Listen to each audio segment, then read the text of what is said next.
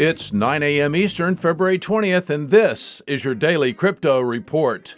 Bitcoin up 9% at $57,548. Ethereum up 5% at $2,031.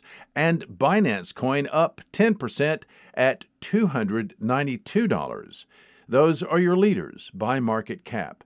Top gainers in the last 24 hours Proton token up 126%, BitZ token up 85%, and passive income up 81%. Today's episode brought to you by the Internet of Healthcare startup Olive AI. If you're a developer looking to have perpetual impact, visit oliveai.com/careers to help bring healthcare into the light. Today's news MicroStrategy CEO Michael Saylor said yesterday that MicroStrategy had completed a $1.05 billion debt offering, a raise that will allow MicroStrategy to buy another $1 billion worth of Bitcoin.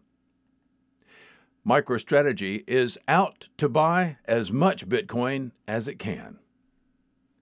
Well, Bitcoin mining pool BTC.com will be acquired by Chinese sports lottery company 500.com. The deal is subject to certain closing conditions, the first closing to occur by April 15th this year, and 500.com is listed on the New York Stock Exchange.